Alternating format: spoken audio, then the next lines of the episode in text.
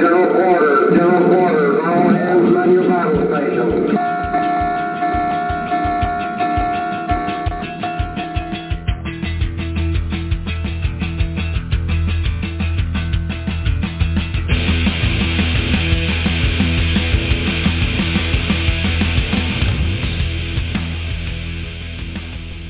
Midrats with Sal from Commander Salamander and Eagle One from Eagle Speak at Sea or Shore, your home for a discussion of national security issues and all things maritime. And good day, everyone. Great to have you aboard. Uh, and if you are with us live, I'd like to start off by extending an invitation to scroll down to the bottom of the page. Uh, that's where you will find the chat room that we're going to monitor during the course of the show. If you have some observations you want to share or some questions you want to address to our guest, that's the best place to be as we kind of march forward for the next hour. And if you got to take off, uh, remember if you don't already, you can go over to iTunes or Spreaker and you can subscribe to the free podcast. That way this episode and any other previous episodes will be there waiting for you at your convenience to listen to. Now we're going to get on to today's show and we're kind of building off a theme of our last few shows as we're looking west on the other side of the Pacific. Because all you really need to do is look at the map or quick read of history. And one of the things that those in the maritime domain know is any victory in any type of war out there, it's going to ride on naval forces, logistics, control of the air, and the ability to sustain all three over a distinct period of time. And our guest today is uh, spot on for this, and he's returning to Midrats. It's Brian Clark. He's a senior fellow and director of the Center for Defense Concepts and Technology at the Hudson Institute. And as a starting point for our discussion today, we are going to uh, reference a report he co-authored with Timothy Walton titled Regaining the High Ground Against China, a plan to achieve U.S. naval aviation superiority this decade. Brian, welcome back to Midrats. Well, thanks a lot, Sal and uh, Eagle One. Great to be here. I appreciate you guys having me back on. Well, we're definitely glad to have you, and we're glad to have you for the full hour. And kind of as a kickoff, it's you know, life always has plans for you when uh, you've developed your own kind of uh, idea. Is when you look at the timestamp that uh, the report you and Tim Walton put together over at the Hudson Institute, it's got a, an April 2022 timestamp on it, which tells me y'all were working on it well into last year. And then as you were doing all the final edits and stuff, the Russians decided that this report was too important and they needed to distract people from it and, and promptly invade their neighbor in Ukraine, which means, you know, understandably, everybody's eyes have been focused that way. And then uh, this summer, uh, Speaker Pelosi saw that injustice and said, you know, I, I've got to, I got to help uh, Tim and Brian out, so I want people to pay attention to China again. Paid a visit to to Taiwan, and uh, people, for a variety of reasons, have looked again at the the ongoing progress that the People's Republic of China have been making in the Western Pacific. So I just wanted to, to kick things off and kind of you know, talk about that process where you, you produce a document. There's a lot here that I'm glad we got an hour to talk about it. Um, but then all of a sudden, history decides to do something else, but then gives you a little bit of a second chance to get people's um, focused on some of the issues you raise. Yeah, yeah, that's a great point. And um, you know, so we did a study, uh, Tim and I did back at CSBA, I guess two and a half, three years ago now, that was focused on the carrier air wing. Um, and in that study, we tried to address both European scenarios uh, and Asia Pacific scenarios. Um, but for this study, as it turned out, as luck would have it, we focused on Pacific scenarios um, because uh, obviously that's what the Department of Defense has identified as the pacing threat is China. Um, and the the challenges for naval aviation are much more acute when it comes to a Pacific scenario. Uh, and then the role of, of naval aviation is going to be much more prominent in, in the Asia Pacific or the Indo-Pacific uh, than it will be in, in a European scenario. So we felt like for a lot of reasons it made sense to you know define this as the most challenging environment and most challenging set of missions to do. Um, and then obviously you could apply some of these same principles to a European fight. Um, but a couple of interesting, you know, things sort of come out of that, which we can talk about later. But I'll just say right up front, um, the utility of the growlers in the European theater uh, has been pretty uh, uh, high. So the, you know, the, the uh, commanders there have really taken advantage of what the Growler can do, uh, even with its current kit, not just the next generation jammer, uh, in, in defeating or, or to confusing and, and, and degrading Russian sensors and air defenses. Um, and in our study, we found that the Growler's got a, a fairly limited utility in the Pacific because of its range and its and its vulnerability. So, so the European theater does kind of highlight there's some areas where you know the naval force can contribute in ways that maybe it can't contribute in the Asia Pacific. Um, and, and by the same token, you know, there's ways that obviously the, the naval force can contribute in the Indo-Pacific that it can't do in Europe. So um, that was interesting. And of course, we appreciate Speaker Pelosi's efforts to, you know, draw attention back to the Pacific by causing another Taiwan Strait crisis. Um, always uh, important for, you know, providing context uh, when we start talking about this and and you know the Chinese have, have also helped out by you know creating a you know a, a, a confrontation uh, around China or rather Taiwan uh, because of the, their their pretend blockade or their you know their their actions that imply a potential blockade uh, around Taiwan. So those are all important and helpful to making the case for why we need to reexamine you know what the naval force can do in this in this environment. Yeah, it's a it's a uh, it's a pretty complicated picture, and I'm always looking at, at or Sal and I are always discussing that we've got the time, time and distance problems in the Pacific that are somewhat lacking in the in the European area, uh, coupled by with a uh, this rather strong defensive position the Chinese have. So, talk a little bit about uh, the effects of the tyranny of time and distance and the tyranny right. of of uh, trying to trying to pose a very strong uh, de- defender in the in the environment of the South China Sea and China. Right. Yeah. So um, it's interesting. You know, when you look at the European context, actually, um, the way the naval force ends up being able to contribute is is a lot, in a lot of ways like the maritime strategy of the 1980s. So you're still having to do these very long range missions from uh, the Norwegian Sea, for example, um, and dealing with uh, ASW challenges at the GIUK gap. So in a lot of ways, the, the the challenge is similar to what you face in the Indo-Pacific because uh, the naval force has to operate from from relatively far away.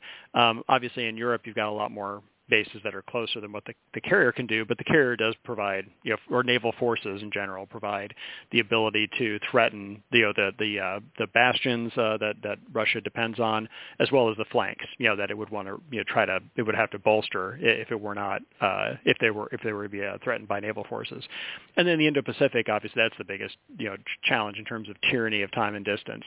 Um, you know, the when we looked at the study, we you know obviously the challenge of range is, is probably the biggest thing or the most the fundamental thing we have to ad- tackle, um, and that's been addressed before in previous studies. Um, so we started off talking about you know what's the what at what range can you really reliably generate sorties from the aircraft carrier, which is the heart of naval aviation. Um, but we also wanted to look at how in addressing that challenge of you know having to operate from we found about 1500 nautical miles away from China um, what can the rest of the naval aviation portfolio contribute to help make that happen. You know, because I think previous studies, including our own, they focused uh, mostly on the carrier air wing. How do you retool the carrier air wing to be able to get out to be able to send weapons out at 1,500 nautical miles away from where the carrier sits? Um, and that tend, that's too that was too narrow a view. We kind of figured we realized in the analysis that we did and the wargaming that we did that um, you do open up a lot more options if you take advantage of the entire naval aviation portfolio. You know, between the Navy and the Marine Corps, between land and sea-based air, uh, between carrier air and aircraft coming off of other platforms. So the so that was you know the the main challenge is the is this range challenge. How do I deliver a reasonable number of fires out at 1,500 nautical miles, um, and then how do I enable that with what the other you know, land and, and sea-based naval aviation forces can do. Uh, and that's what really was the starting point uh, for the study. Um, and we found that, you know, if you stop looking at the carrier air wing as a self-contained, you know, all-inclusive multi-mission unit, instead say it's mostly there to deliver fires, you know, mostly there to get strike fighters out as far as they can go, um, then that means you know, other missions need to shift you know, to these other platforms. That drives you to um, what could land and, and sea-based air do that are not on the carrier. Um, and we can, you know, I can get into a lot of detail on, on specific missions and how those play out. But that's like the fundamental challenge is how do you eh, cause effects, you know, at a, those kinds of ranges? Because if you can't, um, you're leaving in the in the Chinese hands in this case um, you know a narrow set of threats they have to face, right? So their options um, are pretty wide when the naval force can only deliver a small number of strikes out at the kinds of ranges where the carrier can deliver sorties you know, reliably, um, which makes their job easier. So to make their job harder, we got to be able to deliver more effects at longer ranges to create more option space for U.S. commanders and start to constrain those that are available to Chinese commanders. I think the, the R word there is is absolutely spot on, and it's the the common thread that is woven throughout it. And I, and I know y'all did a good job containing your frustration, but it's um, one of my one of my favorite things in the world is uh, a story about how Vince Lombardi started every ho- football season is uh, you know he's got a, a room full of professional football players, the best of the best, and he would hold up a football and say, "Here's a football." You always have to start with the fundamentals. And there, there's a quote in, in the conclusion of the article. I kind of wanted to to to start as a, a reference to my question. Uh, from the conclusion of the article, quote, to counter Chinese aggression in the Indo-Pacific will depend on carriers focusing on missions that, among naval forces, only they can do sustainably and at scale long-range counter-air and strike warfare.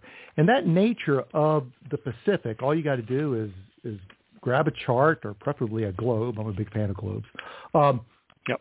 To look at that, and you know, in World War II, the the Japanese aircraft, whether you're talking about their two engines or even their, their Zero fighters, were all designed around that range challenge in the Pacific.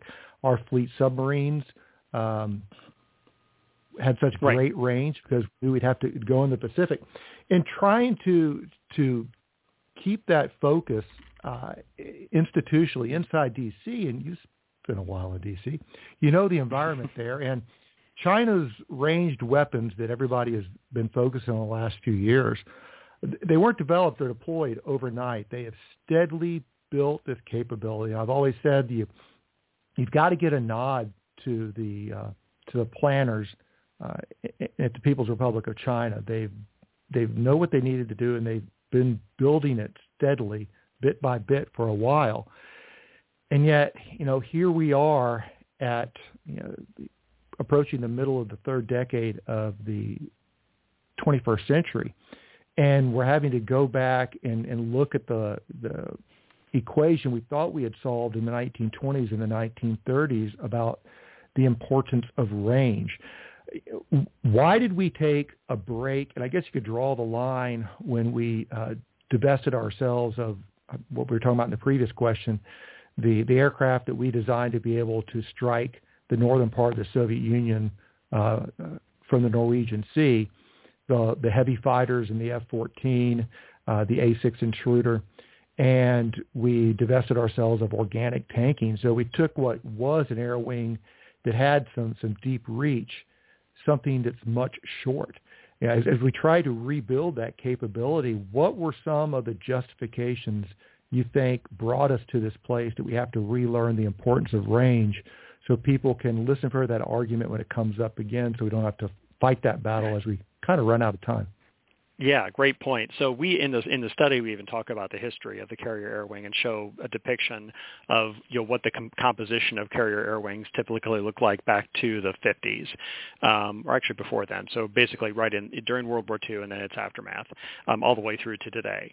Um, and you know, as you said, during the during the Cold War and, and in previous periods, also you know in um, in World War II as well, when um, the threats to naval forces increased, we tended to have to increase the number of specialized aircraft on the carrier deck. And that was to, because a multi-mission aircraft is just not going to be as good at doing counter-air, strike, um, long-range um, operations um, as a specialized aircraft that's designed around those missions.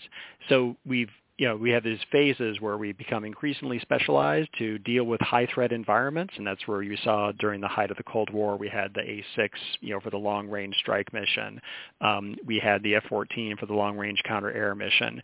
We had S3s that we're using for tanking. We even had KA-3s that we were using for tanking, um, which were huge uh, carrier aircraft, even to, by today's standards.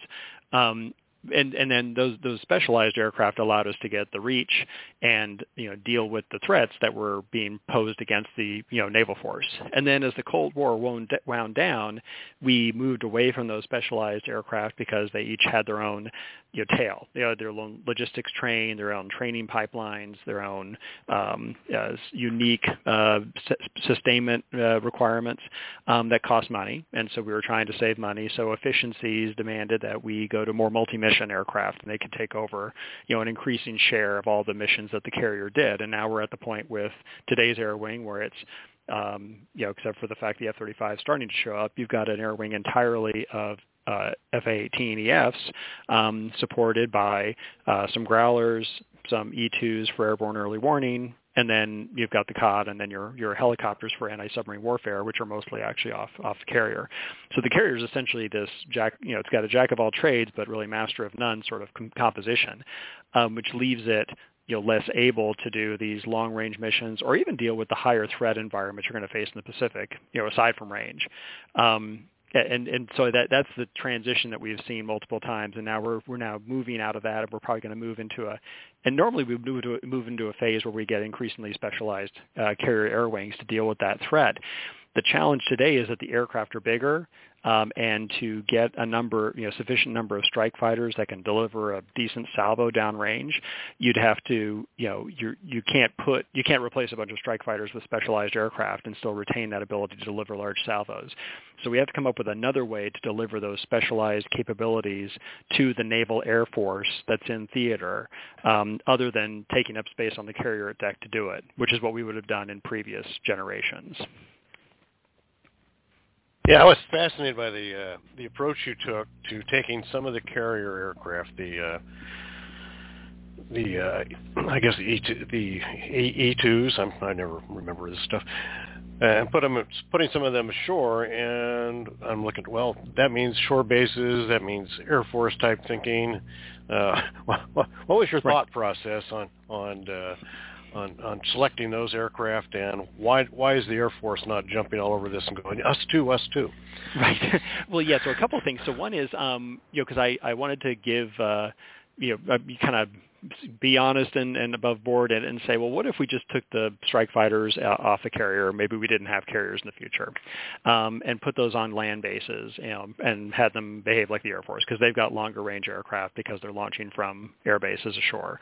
Uh, and the problem is that you just can't generate enough sorties from the bases that are going to be survivable in a conflict with China, um, because anything that's a relatively large land base that can generate, you know, has the fuel and the weapons and the magazines and the command and control to do pretty good sortie generation is going to be one that they're going to target and be able to attack.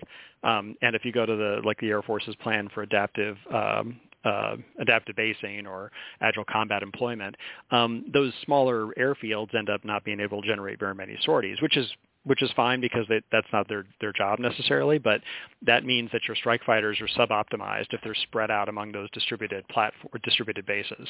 So the best place for fighters um, in the Indo-Pacific ends up being on the carrier because it's mobile, little, you know, which makes it somewhat less uh, vulnerable, and it's better defended than your average airbase.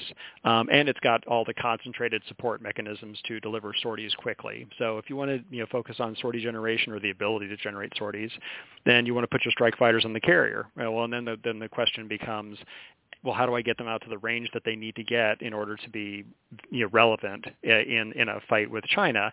Um, and that doesn't mean necessarily striking the Chinese mainland, but it means you know you, if the carrier where's the carrier going to have to sit to be able to reach places like the South China Sea, the East China Sea, potentially the Taiwan Strait, um, with a with a standoff weapon, and that means the carrier now is out at 1,500 nautical miles away in the in the Philippine Sea or out by the second island chain, uh, and then you're using a standoff weapon like a LRASM or something to get the last, you know, two, three, four hundred miles to the to the target. Um, in that area, though, you know, that's that's 1,500 nautical miles away, and, and your average, um, you know, strike fighter's got a, a combat radius of six or seven hundred miles. So you got to come up with something to fill that gap, which which drives you to essentially filling your your carrier deck with MQ-25 tankers and strike fighters. Um, the Air Force you know, we've talked to the Air Force about the mission set and how they would support it. That we and we did a tanking study uh, earlier this year um, in concert with the Air Force. Uh, the tanking study revealed that there's not going to be really any Air Force tanking free to support the carrier air wing uh, in a fight with China, unless it's just a weird fight where the Air Force isn't busy doing anything, meaning like a blockade perhaps, where they could free up tanking.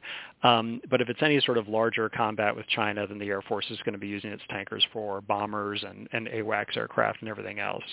Um, and then when it comes to the counter maritime mission, um, in theory, you know, B1s, B2s, B21s, um, you know, could do counter maritime missions, and they're even trying to integrate LRASM onto the, or they have integrated onto the B1. Um, they're thinking about putting it onto the B, B2 also. Um, but the issue is those airplanes have other jobs, um, and the Air Force isn't buying any LRASMs. Um, and as you can see, you know, their their integration of those missiles is slow. So we didn't want to assume the Air Force is going to come to the rescue here. So when it comes to the maritime mission set, you know, dealing with the PLAN, dealing with islands that are out in the South China Sea, dealing with, um, you know, threats to Guam, you know, way out in the second island chain, that's going to fall mostly to, you know, the Navy and then whoever happens to be on Guam. And that, that that's a thing the Navy can contribute to. But those missions are going to fall to the Navy. The Air Force isn't going to really have enough, uh, you know, capacity to free up to save the Navy from having to deal with these challenges. So that, that those were the drivers that led us down the road of well, what's the naval aviation portfolio need to look like then? It's, um, as far back as you know the revolt of the admirals in the 1950s. Everybody's been talking about you know the the day the carrier is gone. I remember being in college in the 80s and I was in the basement of the library. There was some magazine, I think it was the Atlantic or maybe the Nation, that its cover was uh, a U.S. Navy battle group cartoon, but all the ships had a duck head on it. They're all sitting ducks type of thing. Yeah. So you know, the, the death of the carrier is always um, a, a little bit exaggerated. And I, I like your quote there on, on chapter two because it tied into to two things because you can't help but look what's coming out of the Russia-Ukrainian war and tying it into what you're reading. And two things that I thought about that uh, First was the sinking of the cruiser in Moskva was a classic example about you can't have a single point of failure at sea where right. you're going to take combat losses. And if you just have one ship out there and if you lose it and your backup question is, okay, what's going to take that mission is nothing, you know, you're going to have a bad day. And of course, the, the attacks on the air bases nearby are kind of tapping people on the shoulder and I thought tied in really well to your article. And you lay it out kind of nice in the opening of, of chapter two. Uh, quote, the Navy is unlikely to have the funding or time to field by 2030 a new class of carrier-based fighter or attack aircraft with dramatically longer range. The alternatives being considered by carrier size and operating areas would be conducting offensive air operations from land bases as the Air Force does. However, land bases are attractive and vulnerable targets that are likely to be among the first attacked in a confrontation with a high-end military like the PLA. An aircraft carrier, despite its space constraints, provides a more su- survivable airfield than land bases due to mobility and, more importantly, its organic defenses and those of its accompanying escorts. And you, you mentioned earlier also that your square footage is your square footage. There's only so much you can do with it. And if you're looking at 2030 as your deadline, mm-hmm. so what you and Tim are looking at is here's what we want to accomplish. And if we want to realistically be there by 2030, what do we have you know, on hand now that I would assume a lot of your mathematics went to if we could allocate more funds to it. And one of that was an interesting concept y'all had about using the the Stingray as a tanker debt and some of the numbers, even by 2030, if you're smart, you could make that happen. Talk a little bit about if by 2030 we could have that in place, if not for every air wing, available to whatever air wings forward deployed, what that additional square footage of the hangar bay would buy us to compensate for what we had talked about before in the show that we know is a shortfall in the Pacific with our air wing. Yeah. So the um, yeah. So uh, one one really good point I'm glad you raised is uh, you know 2030 was the time frame that we're looking at. Is we didn't want to look at it 2045, which is where you know the Navy's current battle force analysis is looking because um, that may not be relevant. You know, China may choose to act before well before then. Um, you know, also there's too many things that can happen between now and then. It tends to you know when you look at, at a study that you know is 25 years in the future, uh, it's going to make a, some pretty rosy assumptions regarding technology uh, maturation and, technology adoption. Um, and if you go back to previous studies that looked at like the 2025 timeframe, you know, we're nowhere near where people thought we were going to be now. So we just have to accept the fact that, you know, we're, things are going to be slower. I mean, it, it's not good, but things are always slower than you anticipate. So we're going to look at 2030 and say, given the platforms that are either in existence today or in development, um, that you know, are pretty close to being done, like the MQ-25. Um, you know, what can you get what can you put into the field by 2030 that would enable you to address the naval mission set um, by basically draw, drawing upon the whole naval aviation portfolio, so not not getting bore sighted only on the carrier air wing. Um, and if you think about the the fact that the carrier is the best place for strike fighters, um, we said, well, let's keep the 44 strike fighters on there. What would you need to get you know, all the available strike fighters out to a thousand miles from which they could deliver a standoff weapon that goes, you know, 500 miles notionally which would give you that 1,500 nautical miles, which means now the carrier can sit in a place in the Philippine Sea where the number of weapons it has to face are small enough that they could fall within the defensive capacity of the carrier strike group, and we show the math in the in the study on that. Um, and uh, yeah, that's important because in um, I think the Navy makes some uh, pretty optimistic assessments about you know what it might be able to do in terms of defeating the Chinese kill chain, you know, so that they could get the carrier in closer. Um, and those assumptions about you know what we can do to defeat the kill chain um, always require actions on the part of the carrier that reduce its sortie generation. Um, and so if you want to maximize sortie generation, maximize challenges for the PLA, well then you got to keep the carrier at a place where they can, you know, it can operate without having to hinder itself by doing a bunch of counter ISR activities. Um, so that means the carrier's out there at 15 nautical miles. You need you know, to get your 44 strike fighters out as far as you can get, 1,000 miles. Um, each each uh, MQ-25 notionally can get two strike fighters out to 1,000 miles, which means you need for, you know, if you have 44 strike fighters and 0.7 availability, um, which is kind of the day-to-day norm.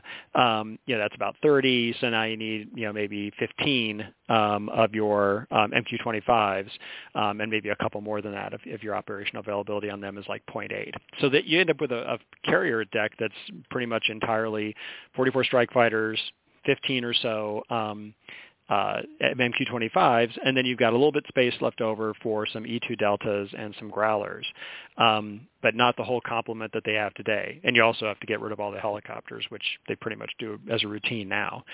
Um, but that'll get you your your full you know complement of, of strike fighters out to a thousand miles um, if you need to, um, as just a notional you know kind of alpha strike type model, um, or lets you you know we did some math and shows in there um, if you want to do air defense um, in in concert with strikes you can you know use the tankers to enable you to do air defense at you know longer ranges or longer durations um, that would be necessary to protect against the kinds of anti-ship cruise missile threats you're going to face from PLA bombers, PLA ships, and, and submarines. Um, so, so to to um, to make that happen, that means you've got to somehow come up with a way to do airborne early warning with fewer E2 deltas on the carrier, um, air defense with fewer E2 deltas, uh, and uh, electromagnetic warfare, electronic attack um, with fewer growlers. Um, and we show in there this is actually an opportunity. Um, I think you know the Navy has been kind of um, again pushing these decisions out, but the E2 uh, and the Growler both have a lot of limitations that are already constraining their utility in any Western Pacific confrontation. Um, so rethinking the carrier air wing and the portfolio in this way actually is good for the Navy to you know, lean into some new technologies to do these missions instead of doing it the same old way with, you know, a manned multi-mission platform or a manned, you know, platform that does does this mission like we've done in the past. So we got to think about new approaches to do things like airborne early warning, air defense, and and uh, EW. Yeah, that was that was going to be my next question. You've got this great uh, figure, figure 14, in your in your uh, document here that that talks about that. I mean, you've got everything from stratospheric balloons to uh, um, a whole bunch of of uh, unmanned surface vessels, unmanned right. underwater vessels. Good, talk about that a little bit because the technology here, I think you're saying already exists. We just need to to get right. it out there and start using it. Yeah, so in each of these cases, we, we brought in technologies that exist and have been matured on the commercial side or um, exist and are, you know, just need to be operationalized by the by the Navy. Um, and we didn't presume that there was going to be some, you know, super, some significant advancement in any of these technologies. So to talk a little bit about it, the um, I mean, think about airborne early warning and ISRT is kind of a you know fundamental set of missions that you you have to do if you're going to you know support air defense, you're going to support um, you know strike warfare, anti-surface warfare, et cetera. So that um, kind of surface, air, airborne early warning, ISRT uh, mission set you know, today, you know, the Navy tend, you know, they can rely on some space-based capabilities, but you're reliant on that coming via the IC.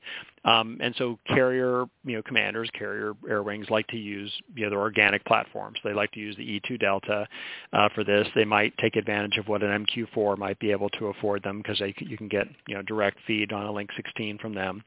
Um, but it, it tends to be relatively, you know, contained on the carrier air wing. Um, and if you're going to move to a model where one, you've got um, you know, one problem you have is now my E2 Delta um, can see 250 nautical miles away about. Um, that's its radar horizon. Then um, if if you're 1,500 nautical miles away from China, um, and the the E2 Delta can't wander too close to the Chinese coast for fear that it might get attacked. Um, that means you've got a lot of real estate between the carrier and China that has to be that's not surveilled by the E2 Delta. Um, so we found that the model ends up being, and this is something the Navy is already kind of moving toward, is the E2 Delta ends up hanging closer to the carrier and focusing on the air defense mission and kind of a local ISR and T picture. And that and then you've got like a thousand miles of space around the carrier where you've got to come up with a picture, you know, both in the air and on the water. Um, so we propose a more distributed approach to do that, which is about the only way you're going to accomplish it, um, which uh, combines uh, what the MQ-4 does. Um, they're operating out of Guam um, the MQ-9s that the Marine Corps is buying right now, and they tend, intend to operate out of the first island chain. Um, these uh, stratospheric balloons, which are based on the balloon as being used right now for the Google Loon program, which provides mobile broadband um, in places that don't have wired internet or you know, ground-based internet, terrestrial internet. Um, and um, and then also leverages uh, space-based systems. So those are the main contributors to this this distributed ISR and distributed airborne early warning picture. Um, these um, these platforms, you know, would tend to, as opposed to the E2, which relies mostly on its active radar to generate a picture, these other platforms are going to tend to rely on passive sensors, um, which actually is good because that's sort of the direction we're moving in terms of airborne early warning tra- targeting in the future is much more about passive RF, passive IR, rather than active radars, you know, that multi, monostatic radars that reveal the location of the emitter and, and you get yourself shot that way. Um, so turning to this passive picture, you know, coming from a more distributed set of uh, sources, um, and then having the E2 be the integrator of that picture. That's the model we were moving toward. And this this is a model that's not inconsistent from where the Navy's going. Um, it's just that we're advocating that the Navy be more open about that and push harder to get there by 2030 as opposed to stumbling into it um, when you know the fight happens you have to create this in the in the breach um, and then um, you know then that that that ISRT airborne, airborne early warning picture then drives into your your air defense um, your picture your air defense operations and your your surface warfare operations. Yeah, Bryan, I'm glad you brought up the uh, the balloons because when I was reading the report, I said, "Well, what?" I had to back up. But when you pull the thread on it, um, it's one of those things that you want to keep pulling the thread on because there's some interesting capabilities here. Because y'all also addressed an issue that's um, always been one of those little uh, dust balls in the corner that I, I look at now and then that I wonder whether anybody's going to pay attention to. Is you know back when I was a little baby JO at the end of the Cold War and, and during Desert Storm, we were playing around with this radical new stuff, a lot of which you bought commercially and went on deployment because he couldn't wait for the Navy supply system to Right. catch up. These things called uh, GPS, uh, Yep. uh, little handheld units, and uh, some units, but not all units, uh, had satellite communications. Nobody had broadband data. We still were communicating with you know 100 baud HF TTY. So we weren't. And then over the course of the 1990s, we were no longer having to worry about this new domain being contested. And then we've had you know, over two decades of our um, ground wars that we had in Central Asia and Southwest Asia.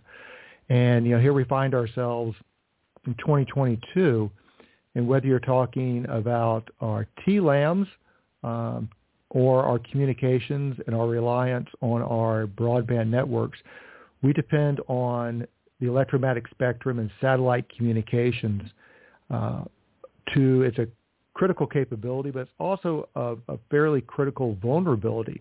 And y'all touch on that a little bit uh, in your work.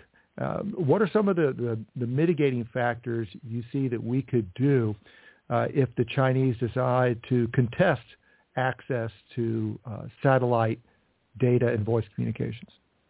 Yeah, yeah, good point. So um, let's take this uh, airborne early warning network that we're proposing. So you got these um, these Google Loon balloons. Um, they're they're made by Raven Aerostar, but they're these balloons that are up there. They're they're floating around in places between the first island chain, basically, and the carrier. You've got MQ9s driving around inside the first island chain or over the first island chain at like 20,000 feet. You've got the the uh, you know the the uh, MQ4s up at you know 60,000 feet, and then you got your E2 Delta back at the at the closer to the carrier, having to integrate this picture, and then also you've got space-based sensors, some of which you can actually access directly. You know, and that's a and that which is a big issue right now. Is um, right now most of the time to get satellite targeting feeds, you got to call to somebody back at home to get that from the inter- intelligence community. Um, and just now we're starting to finally give some direct feeds of satellite information to forces in the field. Um, that's some of that's commercial, like HawkEye 360 now has demonstrated the way to a way to deliver their in their targeting information directly to a, a unit in the field. Um, and there's uh, the new Space Development Agency architecture is going to have Link 16.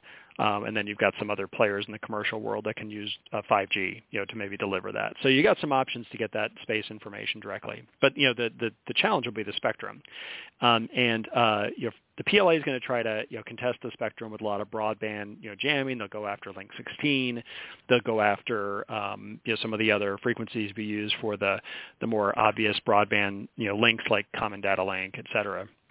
And the, key is going to be um, using line-of-sight communications as much as possible, um, which is why the um, E2 Delta as the integrator becomes really important uh, because you know if, if, it's up at you know 40,000 feet or so, you know, and it's going to talk to a uh, MQ4 that's up at 60,000 feet, well, they can see each other line of sight, you know, over you know, if you do the math, about 600, 700 miles at least. Um, you know, similar to the same same with the MQ9, maybe a little bit less distance, but you can certainly get 500 miles to talk to the MQ9, uh, and the stratospheric balloons, you know, same deal. So. So you could use line of sight comms to a large degree to integrate this picture. They're going to be really difficult for the Chinese to interdict unless they want to fly out there, you know, and get in between you and the transmitter, um, which is going to, you know, either that that's part of a you know major you know uh, push that they're making into the into your in operating environment, um, or they're going to put themselves at risk doing it. So it's unlikely they're going to send out a jamming aircraft to, you know, get in between you and the Google Loon Baloo to try to jam your your your uh, com signal. So that's really going to be the key: is not having to rely on the space part of the network where there is going to probably be a lot of uh, Chinese uh, uplink jamming. You know, so you're not going to be able to talk to that Inmarsat. You're not going to be able to talk to that. Um, you know your uh, MUOS uh, satellite and maybe even EHF, right? Because they're going to be jamming those uplinks. You're going to have a difficult time breaking through from you know wherever you are in the footprint. Well, as long as we're talking about bad things, let's talk about submarine warfare, and you guys address that because that's what we're going to do with the uh, the P8s, right? And where are we going to put those, and how's that going to how's that going to work? Yeah, I don't. Th- I mean, which um, know, it's it, which uh, the whole ASW um, plan that the Navy has just uh, it sort of baffles me that they. I mean, I think they're trying to tackle this, but um, they have not really turned the corner on operating P-8s and um, surface combatants inside the you know highly contested environment of the first island chain is not going to be an option, right? So the to the, the the challenge we're going to face with this whole scheme, right, is that if you've got this distributed air defense concept that we talk about in the in the paper, um, then the you're, you're able to try to do outer air battle 2.0. So you're going to try to catch these bombers that are the biggest threat you face actually um, before they can launch their weapons. And you're not going to be always successful at that. And then you've got this inner ring with a with a cap. The cap is mostly focused on anti-ship cruise missile defense as opposed to shooting down airplanes. Um, but the you know, so we got this way of you know, getting warning through the airborne early warning network, trying to interdict the bombers before they get to a place where they can launch, or interdicting the surface ships before they can launch because we can see them, um, and then catching the cruise missiles um, with our caps and our surface combatants. Um, but submarines are the one thing that don't fit into that model because they can drive in if you don't if you're not tracking them, they're going to drive in inside your your uh, defense ring and and attack you from inside the range of your your DCA caps, your your missile caps, uh, which would be you know that defeats the whole scheme of uh, air defense we got. So that so we had to come up with a plan that would allow you to um, find submarines as they enter the battle space and enter the operating area, and then keep track of them until you can kill until you can attack them. Um, because if, for China, the smart thing to do is deploy your submarines, particularly like the Yuan um, SSKs, uh, with air independent propulsion, launch them early before the fight starts. They're they're going through the first island chain. We might pick them up as they go through the first island chain, but we can't do anything about it because there's no ROE that allows you to shoot them.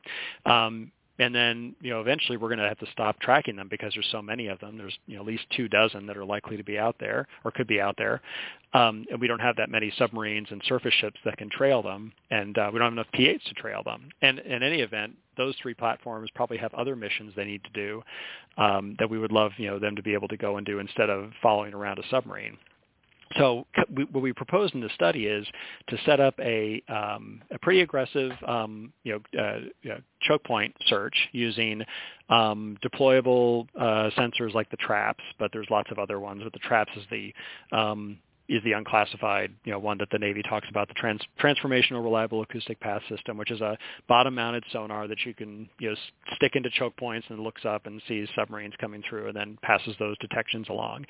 Um, and instead of using P-8s inside the first or near the first island chain to do sonobuoy um, deployments and search for these these submarines that are on their way out uh, to open ocean, uh, we propose using the MQ-9s that the Marines are going to deploy. So the Marines have, are buying MQ-9 uh, alphas. We propose that they buy instead the Bravos uh, and use those to deploy sonobuoys to do the ASW search and track mission as, as these submarines leave the first island chain choke points. Um, and then those MQ-9s would turn that mission over to um, MUSVs, which the Navy has already been operating out there in the Pacific, um, that can tow a towed array and they can carry the uh, processing system on board, which we've already used on multiple other platforms, um, that sends off target you know, reports to a P-8. So the P-8's getting target reports on these submarines that have now made it outside the first island chain, and the MUSV is in loose trail on them. Um, and then at some point, you know, we're going to get the the the uh, you know the, the go ahead to start going weapons free, um, and that's when the P8 comes into play. As your P8 from going is going to be mostly a command and control platform during that fight, and then would transition to then launching weapons and, and shooting at these submarines. Um, and really, all you need to do is, is start shooting at a submarine uh, to make cause it to break off its attack. So you're not going to, you know, the submarine's not going to hang around to wait and see if the, one of those torpedoes is actually going to hit them. They're going to try to break off, regain their stealth, and you've at least made them go away for some period of time. Um, and that's the approach we advocate in there because the current approach, which is sort of designed around a small submarine threat um, and being able to do little kids soccer against it, where we throw every ship and submarine we have against it, that's not going to work. You know, in a fight with China, there's just too many submarines and there's too many other jobs for those those ships to do. So that's that's the argument we make in there, and it's um, we even talk about the math in there, but it's um it's much cheaper you know, if you have to do this for a sustained period of time, you can actually sustain it because you're using um, unmanned systems and you're using fewer sonobuoys, which is always a problem on these ASW uh, prosecutions. We run out of sonobuoys pretty quick. So those are all those were all baked into this this new concept. But um, unless we got a way that scales our ASW effort, we're leaving open the possibility that China just floods the zone um, with these AIP submarines, and now we're facing a cruise missile threat inside of our defensive ring. Yeah, I'm glad you mentioned the uh, the, the challenge with your sonobuoy inventory because that's what, that's what I was thinking of. I was picturing, okay, if they're dropping, they're carrying 40 and they're going to drop a couple of patterns. How many days can we do this before right. somebody goes, eh, no more, no more sonobuoys left? Because uh, you're right, when you war game that out, the numbers get really ugly really fast. Which would be great if we could flesh out that concept because, as you know, right. these types of plans feeds where money goes, and if that's something that we decide we want to be able to do, that demand signal needs to uh, get in the worm now so that bulge right. can come out the other end with some actual material. Right. And you know, with looking at 2030, like we talked about before, you know, you're looking at you know what is reasonable that you could get, um, if not completely, at least partially there. And uh, in that time frame, it's not vaporware. Right. And uh, two things come to mind. One was uh, these are actually two separate questions, but I'm going to be efficient and ask them to you in one. They're kind of related. But first is you make the observation, which is correct, that our submarines are going to have to leave theater to reload. And it's not impossible. We just don't have the capability because we gave it up. Uh, that, you know, there are things that could be done and programs that could be put in place that would allow us uh, in an expeditionary mindset to do what has been done in the past, which is reloading in theater as opposed to going out of theater. That was one of the great successes we had. I think in the second half of 43, we actually got the ability to do a lot of things in theater that our ships were having to leave theater before. And the second was, uh, and again, I, I felt bad that I didn't know about this which I would encourage the, the listeners to grab the report and read it because you're going to find a few few jewels you didn't know about. And that is the and I I didn't see sponsored by GE anywhere on here, but um, A, AETP evolutionary technology matters when you can take old technology out of an existing platform and put it in a new one. And when we go back to the essential argument and challenge here, which is range, you know, talk for a second. I know you're not an aerospace engineer, but the AETP engine technology, how that development plays right into some of the concerns that we've been addressing this hour. Yeah, yeah, that's a good. That's a very good point. Um, yeah, I wish that GE had sponsored it. You know, I, the the folks that benefited from this study, I wish they'd thrown some more money at us, or thrown any money at us.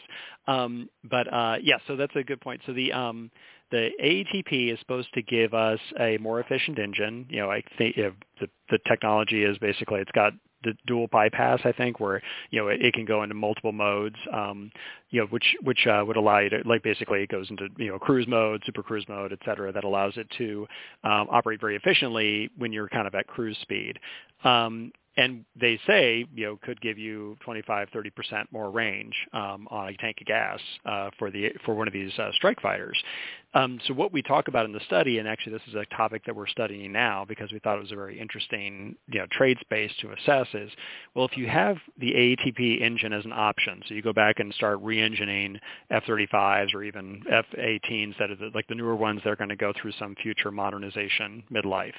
Um, if you re- what, if you look at the cost to re-engine those and the resulting benefit in range, um, what does that mean for what you could do with the rest of the air wing in terms of the MQ-25s, right? So now longer range aircraft, maybe your MQ-25s don't all have to be consumed using them for tanking, and I could maybe use some of them instead for uh, delivering payloads, you know, or, or you know doing ISR um, you know, or do I bring other things back onto the carrier that I had other, you know, had moved elsewhere? I don't think that's the right answer. I don't think you'd bring more E2 deltas back on or more growlers because I think they still have limited utility due to their, um, due to being manned and also being pretty vulnerable because their whole job is to emit, which in, in these environments is basically asking to get shot at.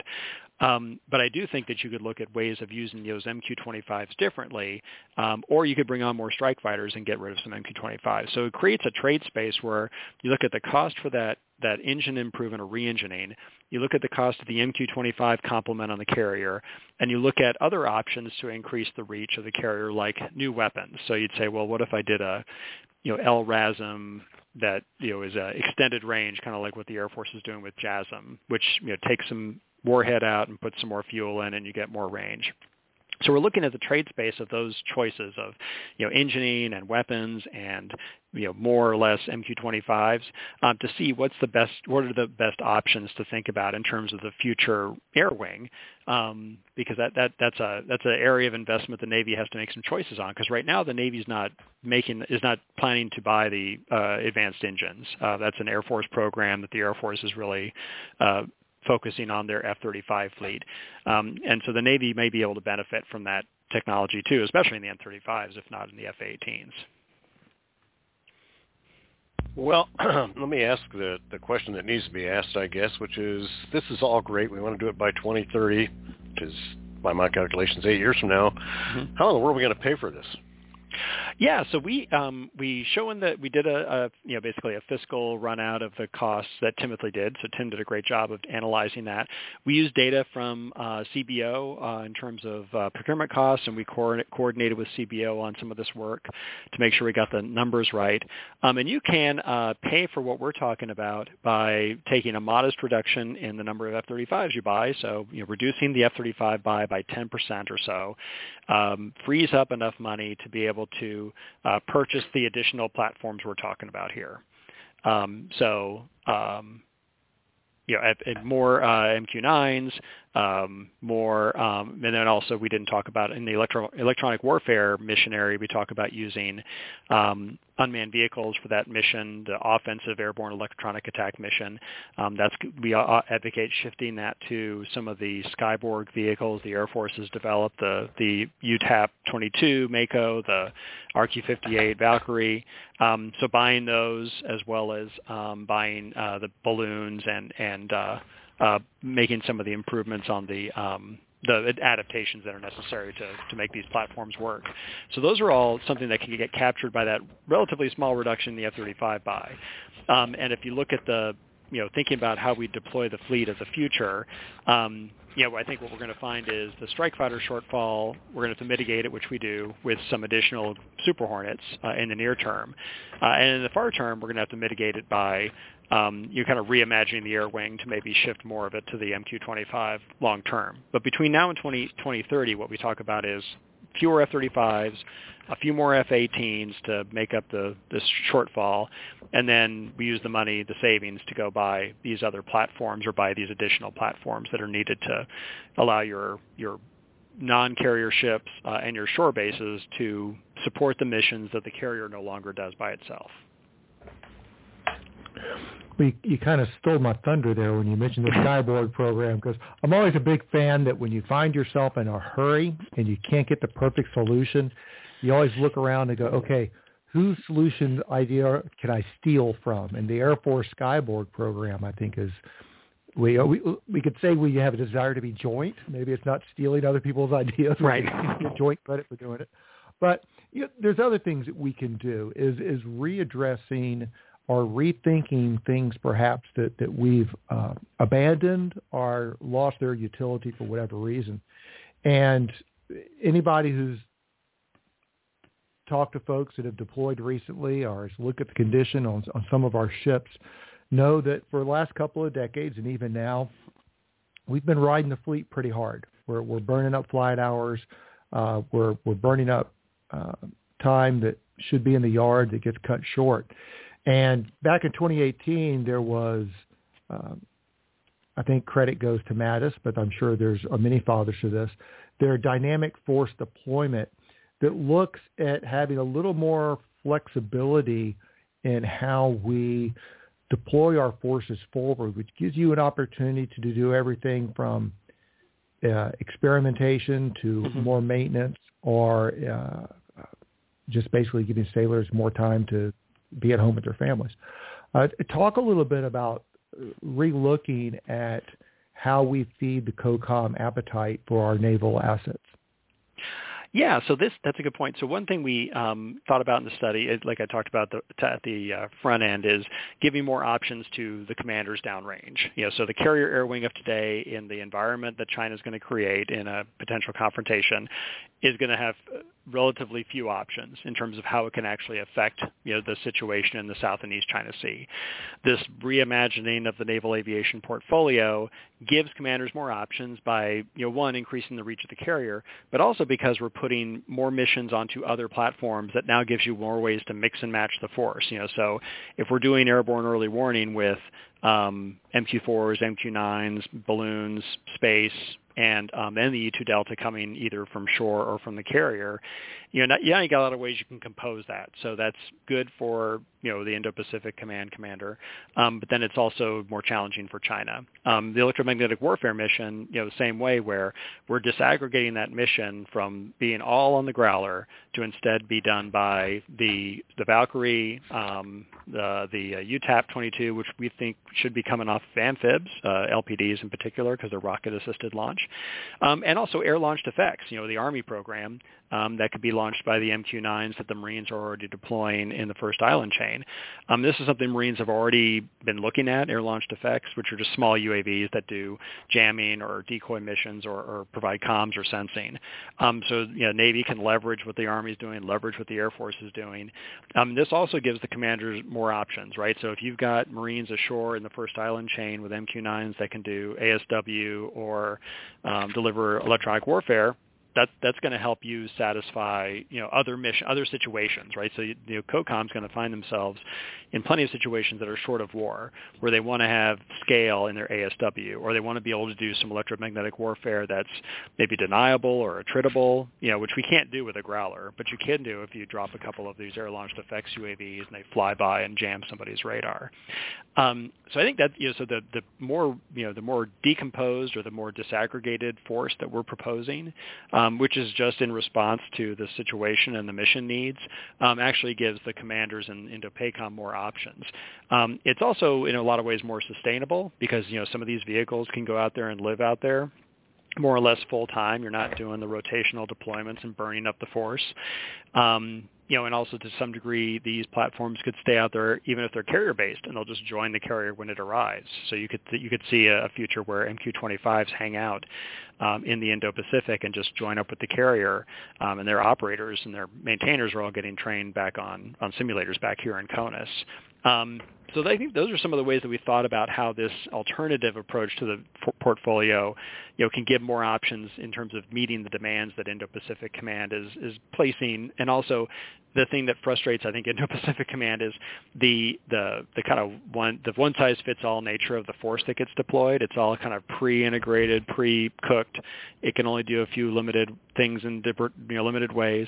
They would like more ways to recompose it and to integrate it to solve the problems they have, as opposed to um, solve things that the Navy thought was important to solve. I think that was part of your discussion of going to a decision decision centric right approach instead of the uh, JOPES or right. uh, other other approaches. Kind of discuss a little bit more because I think there's a little bit there's a lot more to that. I, mean, first I thought you guys the way you had to set up, you were telling the COCOMs to to pack sand, and this was going to be a different ball of wax, but um, apparently that's not my my reading was not correct on that. No, no, yeah, it's all about giving the commander, the combatant commander, more um, more options and more ways to recompose the force to deal with their particular problems that as they and as they're being presented to them them.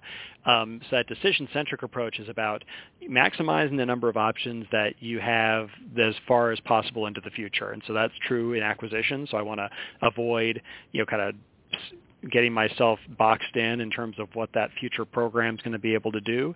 Um, and so instead of boxing myself in with like a growler type approach to EW, you know, we're going to break it up and look at the EW mission as being done by a bunch of different platforms that gives me more options from an acquisition standpoint. It also gives the, that future commander more options.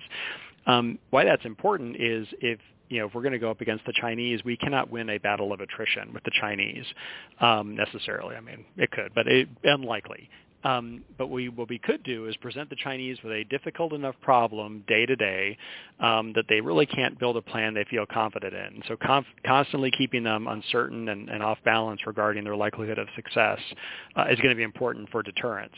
Um, so by pushing, you know, maximizing the number of options the naval force has farther into the future, um, and giving that combatant commander more ways to mix and match the force, keep gives them ways to start to dissuade China or to, con, you know, give China more uncertainty uh, about whether it, it'll succeed on terms they would find acceptable. Um, so to, we thought that that was important from a deterrent standpoint, and that we, we sometimes get fixated on modeling and simulation on a on a war fight that happens in a particular way at a particular time, um, and I think that plays into China's hands because they've built their plans around predictions like that. Um, we instead want to make it hard to predict how we're going to fight and what we're going to use on any particular day. Well, Bryan, that's a great hour. Um, really appreciate the opportunity to to talk about a lot of the issues that you and Tim Walton uh, brought up on your in your April 2022 uh, project. I guess would be one way to describe it. So if, if people are interested in, in what you had to say and they would like to keep track on what you're working on, where's a good place for them to keep their eyeballs? And um, what other irons do you have in the fires this summer? Yeah, so um, they can go to the Hudson.org uh, website, um, and we're the Center for Defense Concepts and Technology. So that's where all of our work is, and we've got a we're doing a new website, so there'll be a big splash page where they can go to, and they'll see all the products that we're doing or have done um, all in one place. Um, and in terms of other projects, we're working right now on this uh, carrier air wing study I talked about. Um, but the main thing we're doing um, that'll come out sooner than that is an undersea warfare study, and so we're doing a study on the future of offensive undersea warfare that I've already briefed out to a few audiences in my you know my home tribe uh, of submarine land, um, and got a lot of positive feedback on. And, and the main thing it tries to tackle is um, how do we do suppression of enemy undersea defenses um, in the future? Because uh, you know we no longer have the sanctuary undersea that we have enjoyed for the last you know 30 or 40 years. We now have to deal with a more contested undersea environment. So we got to think about you know, how do we do that suppression mission that we have you know that we do above the water, but now do it below the water. Well, that that well, sounds brilliant. Let me let me let me let me add my thanks for coming on the show uh, too, Bryan. And it's been very interesting. Uh, and uh, that, that, I recommend people read this report because it's excellent. Well, thank you very much. I appreciate it, Sal. Appreciate it, Eagle One. Thanks for having me on. You're welcome, and thanks everybody for joining us for another edition of MidRats. And until next time, hope you have a great Navy day. Cheers.